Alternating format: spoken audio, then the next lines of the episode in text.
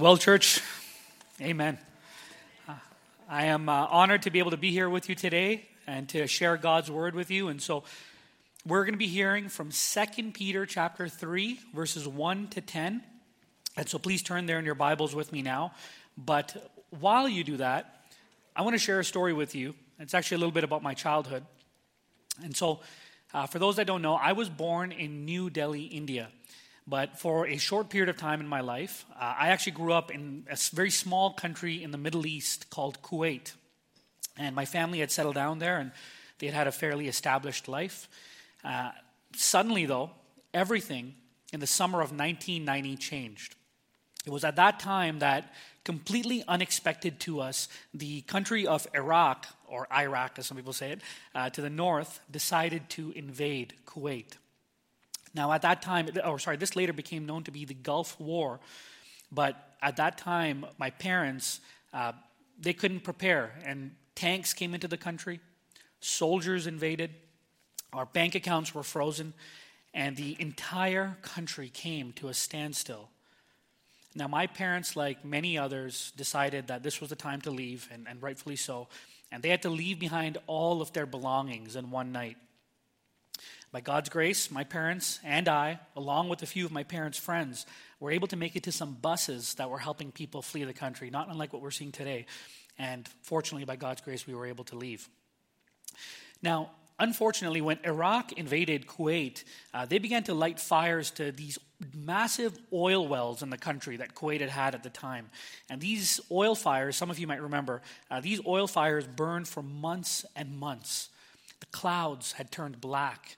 And oil actually started to rain for a period of time, and no one knew how to stop these oil fires.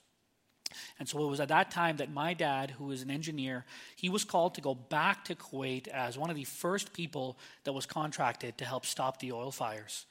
And my mom and I, however, because of the dangerous conditions back there, we weren't allowed to go with him. Now, this was a big period of separation in our lives. Uh, my world as a child had completely changed. You see, as a young kid, I was told that my father, my family, and I would be apart for some time. But I longed for the day that we would be together again. I put a lot of hope in his return. Now, I don't want to undermine in any way that not everyone in this room has that hope. And there are many fathers who go out to war or due to tragic circumstances are not reunited with their family, and many different types of family conditions as well. But this is a personal story for me. And as a young kid, you don't always understand the complexities of a situation. And so in my young childlike heart, I just look forward to the day that my dad would be back again. And so on that note, I remember I started to live every day in light of my father's return. Everything that I did was in anticipation of the day that I would meet my father again. I knew I'd have to give an account to him. He'd ask how things went when, when he was gone, uh, and I wanted to make my father proud. But at the end of the day, I loved him, and I couldn't wait until the day that I saw him again. And eventually, by God's grace, after eight long months of separation, we were reunited once again, once things calmed down in the Middle East. And so why, why do I share this story with you?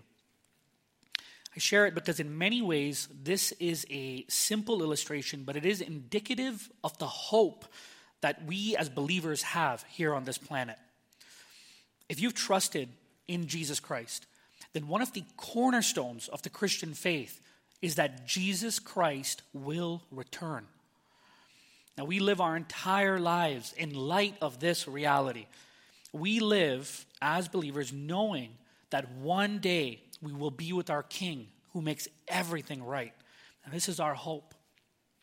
Second Timothy chapter four, verse eight says this: "There's laid up a crown of righteousness which the Lord will, which the Lord will award to all those who have loved his appearing." Or Titus chapter two, verse thirteen calls the appearing of our great glo- the glory of our great God and Savior Jesus Christ as our blessed hope. And so, friends, the return of Jesus Christ, this is a cornerstone of our faith. We're going to see it all through the scriptures, and we're going to see it today as well. Now, last week, we mourned the death of Jesus Christ on the cross on Good Friday. We remembered that Christ, God incarnate, God's Son, came into the world, lived a perfect, sinless life, and died a terrible death as a punishment for our sins upon the cross. But then we celebrated that on the third day he rose again, securing eternal life for all those who trust in him with the free gift of salvation. And so that brings us to today. Whether you have an earthly father or not, no matter how good or bad he was or wasn't, or no matter what life is like here on this side of heaven, for those who've trusted in Christ, we have a perfect Father in heaven who loves us perfectly, and we have a future with him through Jesus Christ. And so just as very real as this moment is right now, one day we will be in the presence of Jesus Christ. And so again, let's turn, look at your Bibles now. Second Peter chapter three, verses one to ten. He is risen, but now we'll see that he, that he will return. Let's read these verses together. This is now the second letter that I am writing to you, beloved. In both of them, I am stirring up your sincere mind by way of reminder that you should remember the predictions of the holy prophets and the commandment of the Lord and Savior through your apostles. Knowing this, first of all, that scoffers will come in the last days with scoffing, following their own sinful desires. They will say, "Where is the promise of his coming? For ever since the fathers fell asleep, all things are continuing as they were from the beginning of creation. For they deliberately overlooked this fact, that the heavens existed long ago, and the earth was formed out of water and through water by the word of God, and that by means of these the world that then existed was deluged with water and perished. But by the same word, the heavens and earth that now exist are stored up for fire, being kept until the day of judgment and the destruction of the ungodly. But do not overlook this one fact, beloved, that with the Lord one day is as a thousand years, and a thousand years as one day. The Lord is not slow to fulfill his promise, as some count slowness, but is patient towards you, not wishing that any should perish, but that all should reach repentance. The day of the, but the day of the Lord will come like a thief. The heavens will pass away with a roar, and the heavenly bodies will be burned up and dissolved, and the earth and the works that are done on it will be exposed." Let's pray, church, as we go through God's word. Father, we thank you for the glorious gift of knowing you through your Son, Jesus Christ. We thank you that despite the trials, uh, the unpredictable challenges of this world, that, that we can have the hope of a glorious future ahead with you. So as we study Second Peter today, help us to see this promise, the promise that you will return. And we look forward to the one day when Jesus Christ will make all wrong, will make all wrong right, and when the broken world that we live in will be made new. We know that as believers, we're simply passing through this world. Our hope is in Jesus Christ, and to be united with Christ is our joy above all things, Father. If we've lost sight of that, help us to remember that today. And if some here don't know that reality, Lord, I pray that you would work in their hearts through your word. And so help us now by the power of your Spirit. Guide us, teach us, minister to our hearts. And let your word be the one that speaks to, or let your word be what speaks today, Father. In Jesus' name, amen. As we begin studying our verses today, uh, there is a bit of key context that we need to understand. And so we're going to go through this very quickly, but there's three things that you need to know. Firstly, the Apostle Peter wrote two letters, and that's First and Second Peter that's in your Bibles, just before First, Second Peter is after First Peter, what we're reading today. And Peter confirms to us that in his first letter, we are living in a period of time known as the last days. First Peter chapter one, verse twenty says this: "Christ was foreknown before the foundation of the world and was made manifest in the last times for your sake." And so the last times, or as someone called it, the last days, this includes the entire period of time between the first coming of Jesus Christ and the second coming of Jesus Christ. And so we are currently living in the last days, and we have been for the last two thousand years. Secondly, where we find ourselves in Second Peter today, Peter's addressing that false teachers, sadly, had entered into the church. And now false teachers, they were wrong about a lot of things, but in this specific context in Second Peter, they were attacking one big idea. And they were attacking the idea that our Lord and Savior, Jesus Christ, would return again in his second coming.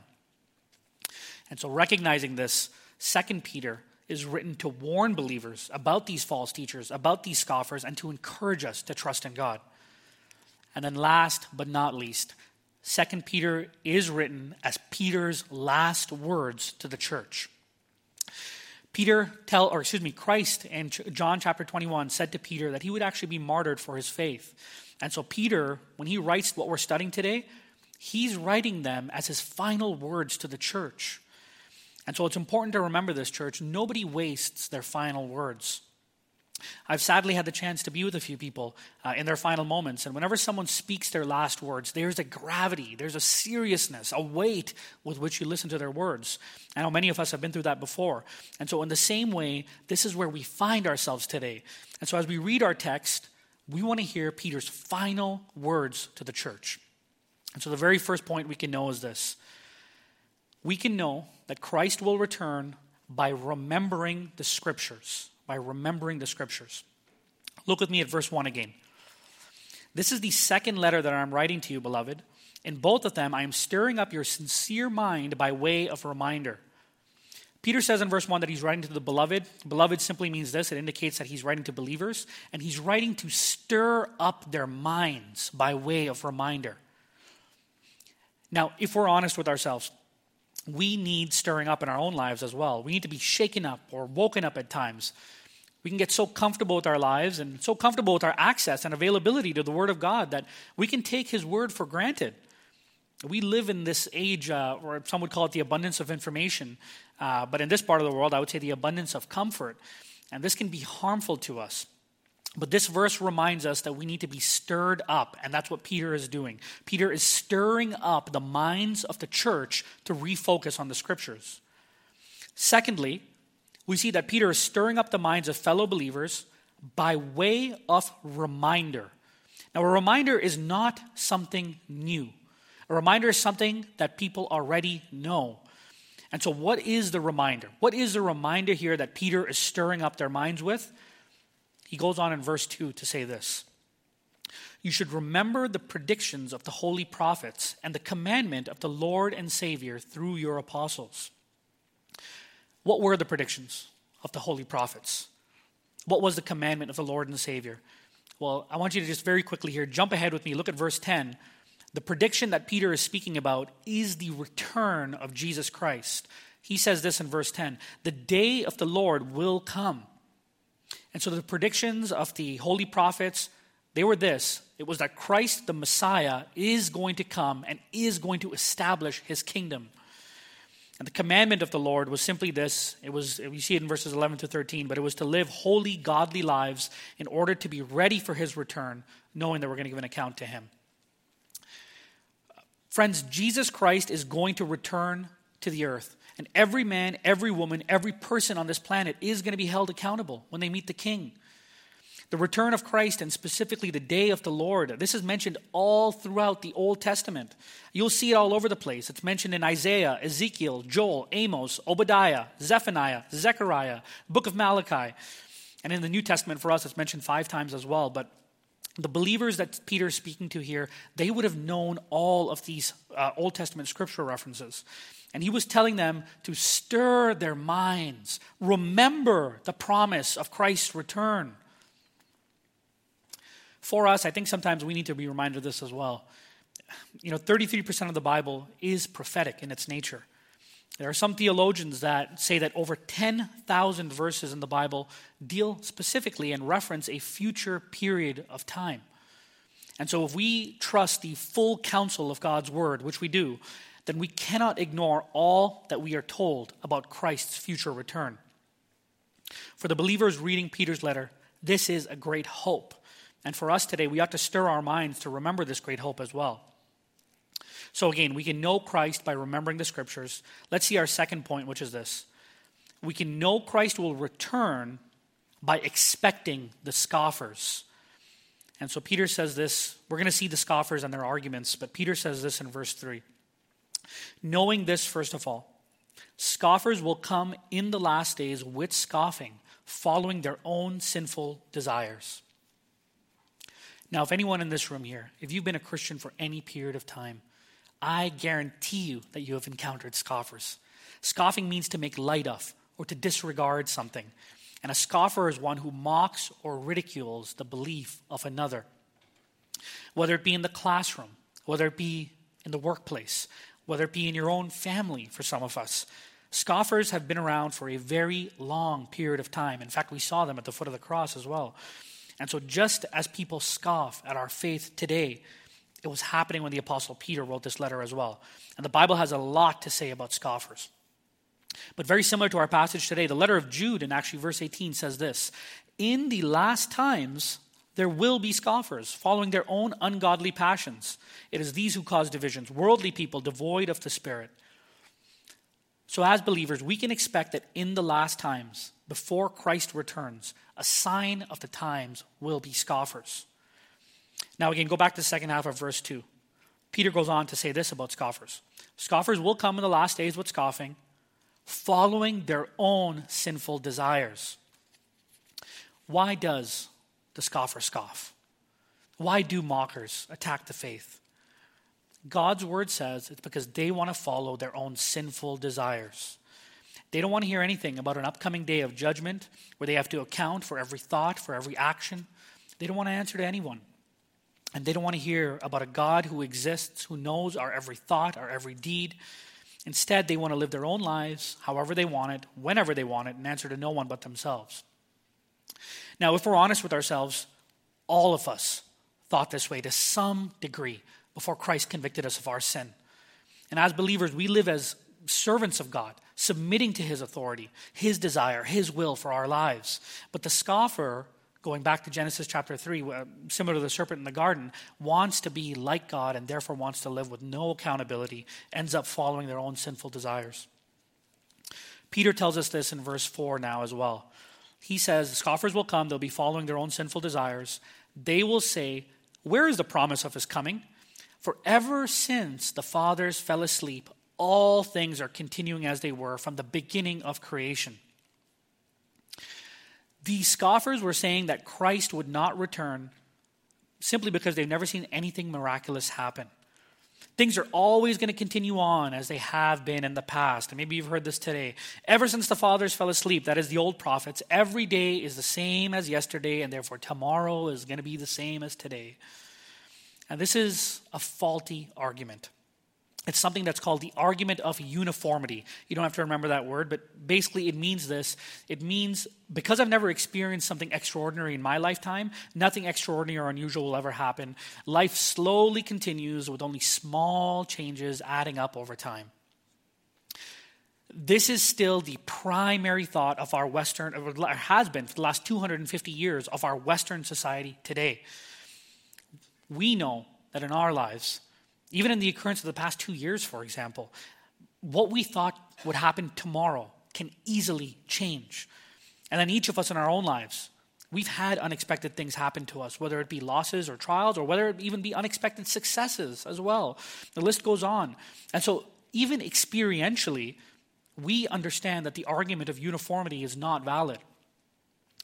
I believe there is general uniformity in the world, that there are basic laws that God has put into place.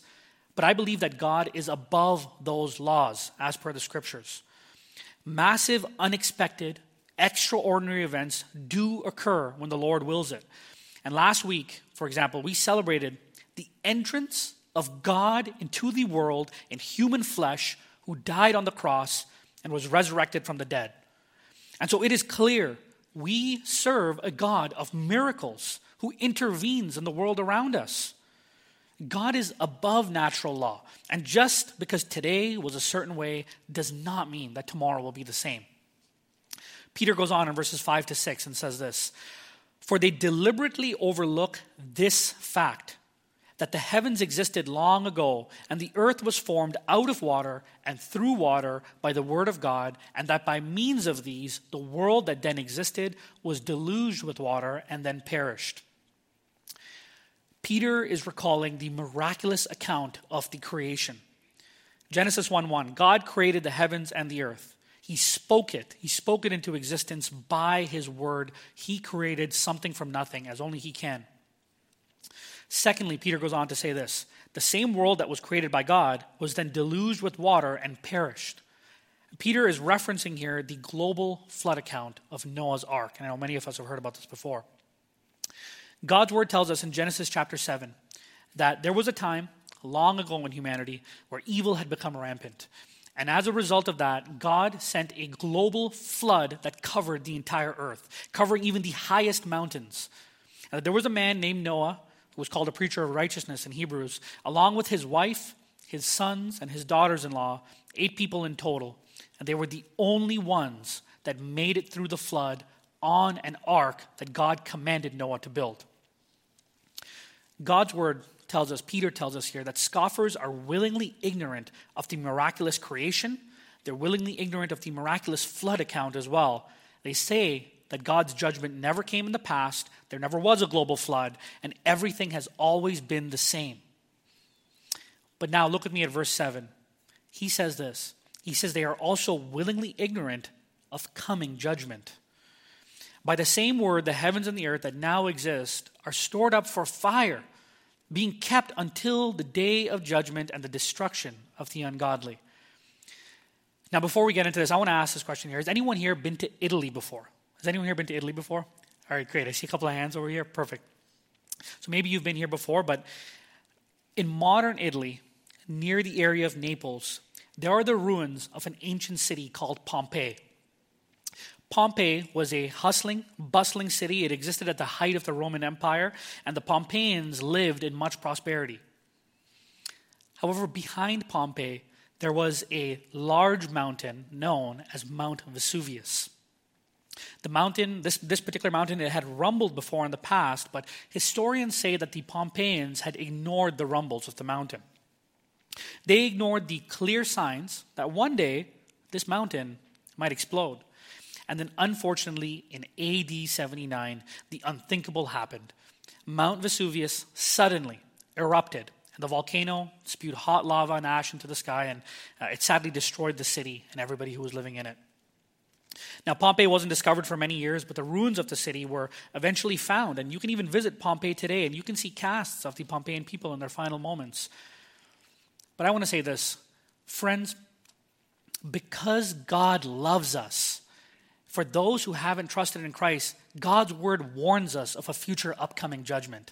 He's not doing this as a scare tactic for us. This, this world is not going to continue on forever how it currently does. Remember, God loves us. For God so loved the world that he gave his only son, that whoever believes in him should not perish but have eternal life. It is because God loves us, he warns us. And he warns everyone out of his love. Now again, for those of us who are in Christ, the return of Jesus Christ is not something to worry about. We know that we are not under God's wrath. The Lord took our sins upon the cross, and we can wait expectantly for the Lord's return because we look forward to living in a world without sin one day. We don't have to live in fear, and Christ's return to the world, it's coming together as per his plan. And there is going to be this future return that's promised to us. As believers, that should encourage us, but it should also motivate us. It should motivate us to evangelize and to share the gospel of Jesus Christ. You see, we may not be Noah with a physical ark today, but there is an upcoming judgment that God lovingly tells us about, and he says that it will be with fire. And did you know this, friends? God has given us another ark to save people with, and that ark is Jesus Christ. Just like Noah, if you are a believer today, then whether it's your coworkers, your family, your friends, you need to share the good news of Jesus Christ. No one knows when the Lord will return, but he promises that he will return. He tells us all of this out of his love for us. And so we've seen that Christ will return by remembering the scriptures. We've seen that Christ will return by expecting the scoffers along with their arguments.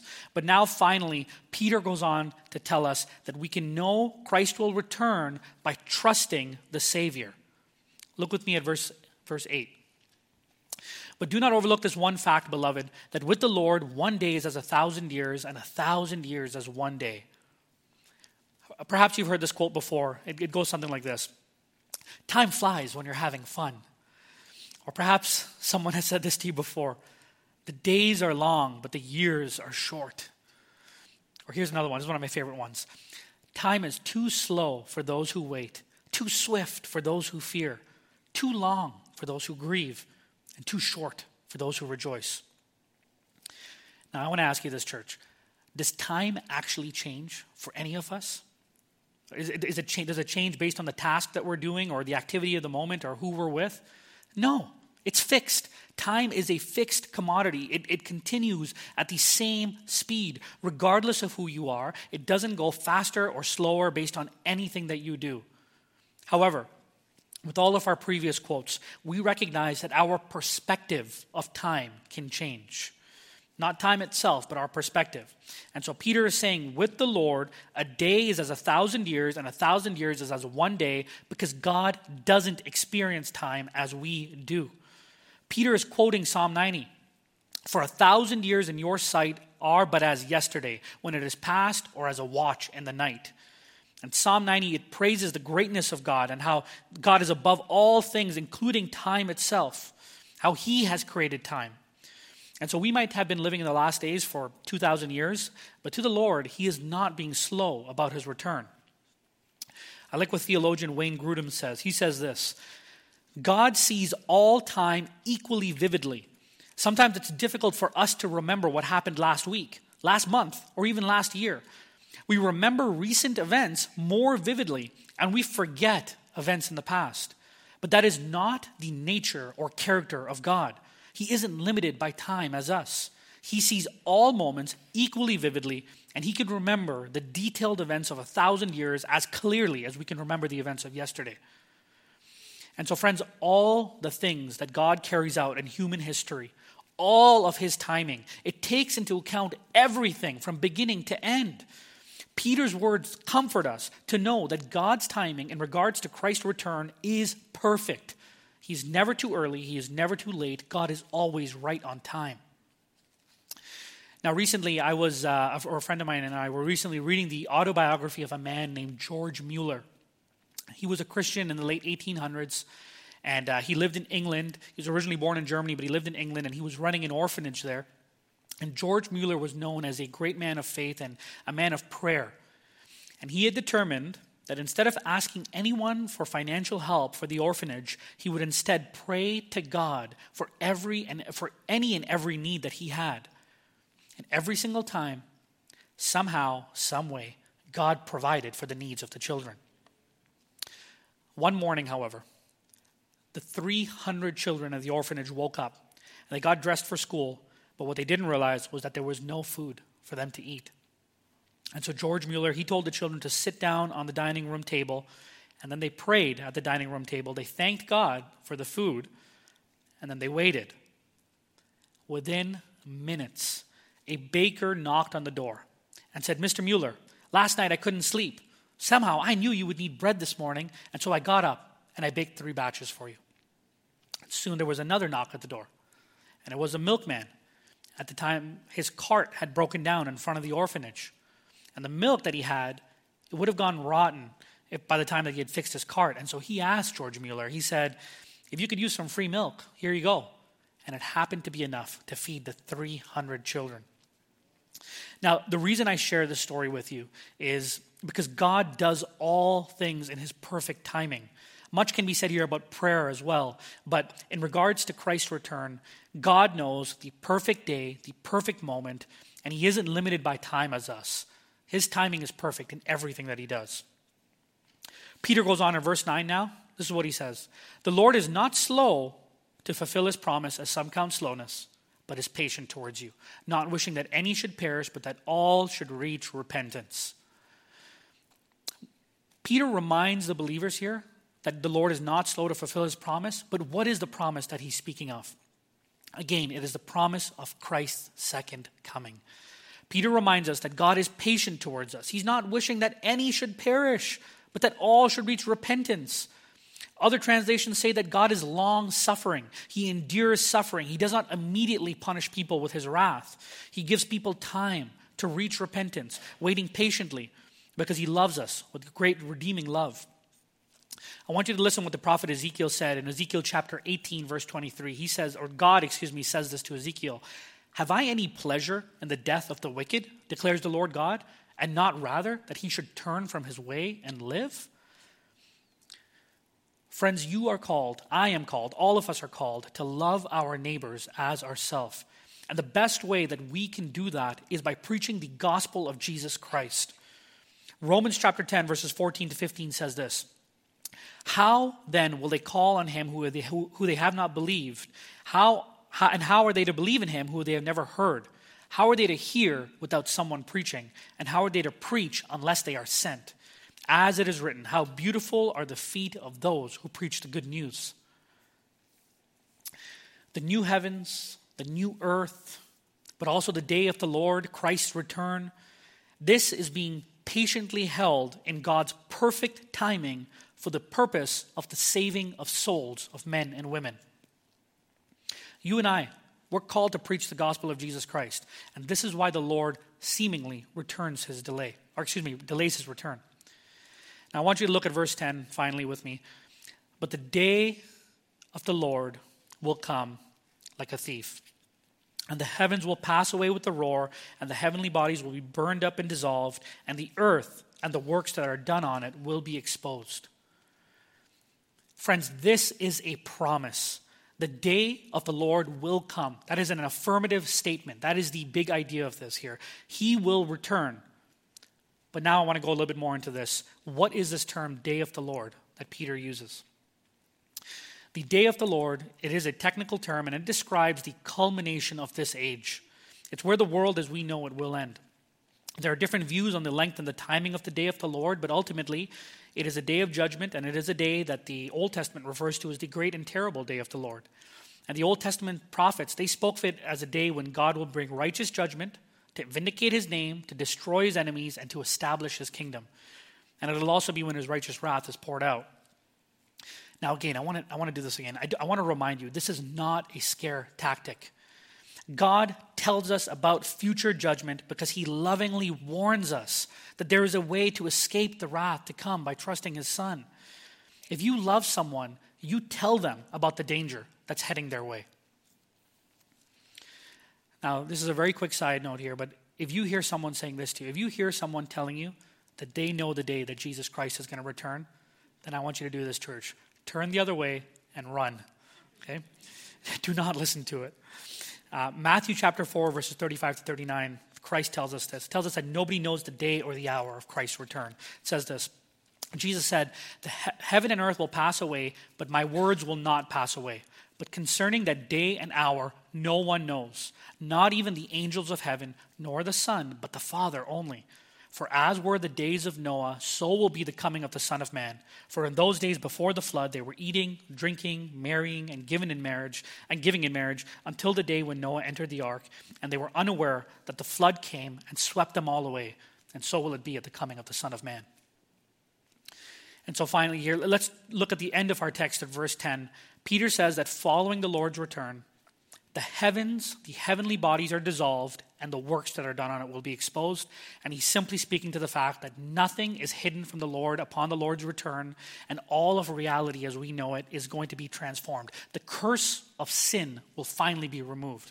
That's something to look forward to. Now, church, I want you to take a big breath. Uh, that was a lot. That was a lot of information. But as we conclude our message for today, I do have a few final words for you. I don't know everyone in this room, and I don't know everybody watching online as well, but I'm willing to venture that here in Markham, in the G T A, we likely can fall into three general categories as we hear Christ's return. First and foremost is this.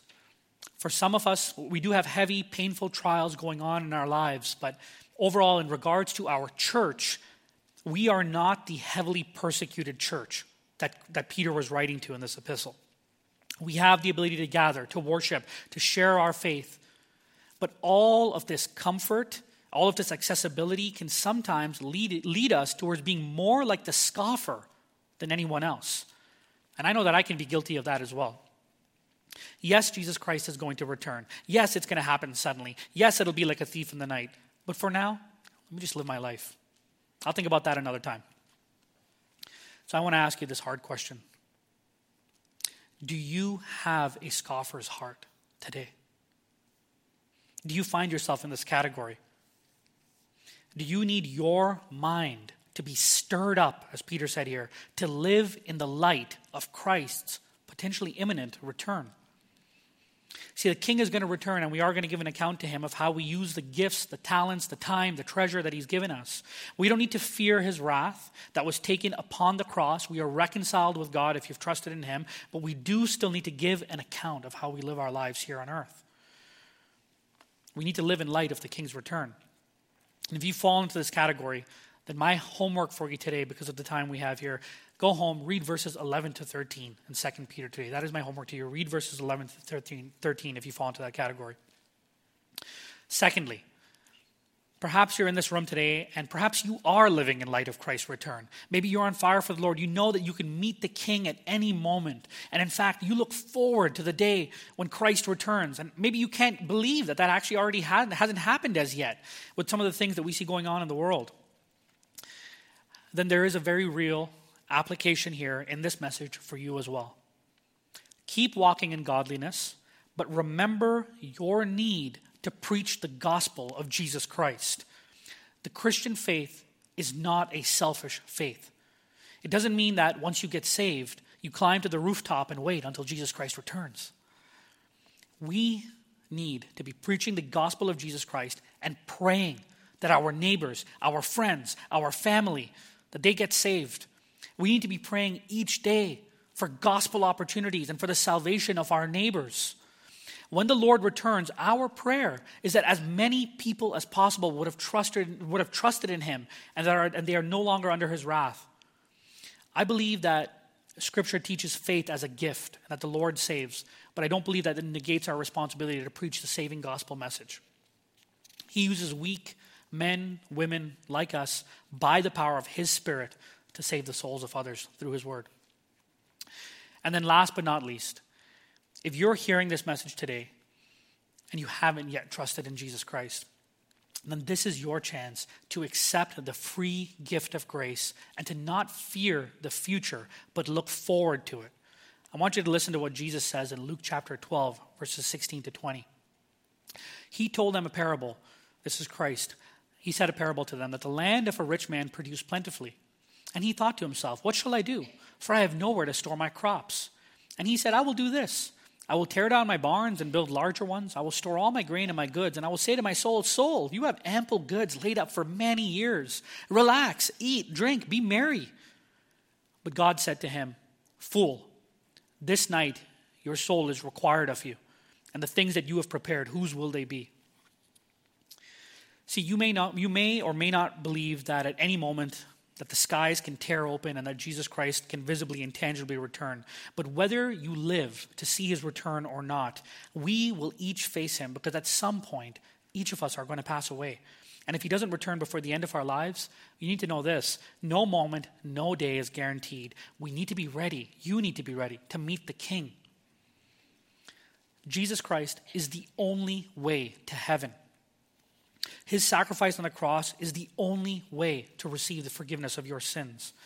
And right here, right now, in your seat, if you pray in your heart to the Lord, you can recognize that you've fallen short of God's perfect standard, that you've sinned against him, but you can also accept the free gift of eternal life by confessing Christ alone as your Lord and Savior.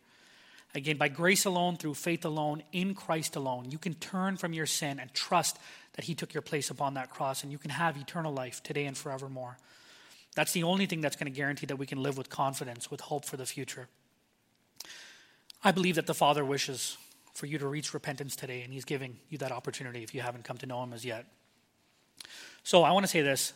I understand this was a heavy message, but for every once in a while, I, I do think that we need a heavy message to stir up our minds. That's what the Peter. That's what Second Peter is all about. And so God lovingly tells us these things. He lovingly tells us these things so that we can be edified and we can serve him. So church, let's look back to the scriptures. Let's expect the scoffers along with their arguments. And let's trust in the promise of the Savior as we go today. Let's live in light of the King's return. He is risen. He will return. Let's pray. Father, thank you for the hope of your return. This was a heavy message today, but I pray, Lord, that Peter, just as he wrote in his letters, that our minds, our hearts, that they would be stirred with the hope of your return, Lord. Father, you tell us these things of future upcoming judgment, not to discourage us, but because you love us. You lovingly warn us of how we ought to be living in light of your return. For the believer today, Lord, for all, for us who have trusted in you, stir us up, encourage us to share the gospel. The only thing that we're going to bring into heaven with us is other people. We need not fear, Lord, the future of this world. We know that being united with you is our blessed hope. And what a wonderful, glorious moment that will be. And then, Lord, for those that don't know you today, I pray, Father, that you'd help them to make that decision, to trust in you today, and so that they too can share in the free gift of eternal life in Christ. And Father, we look forward to spending an eternity with you. In Jesus' name we pray. Amen.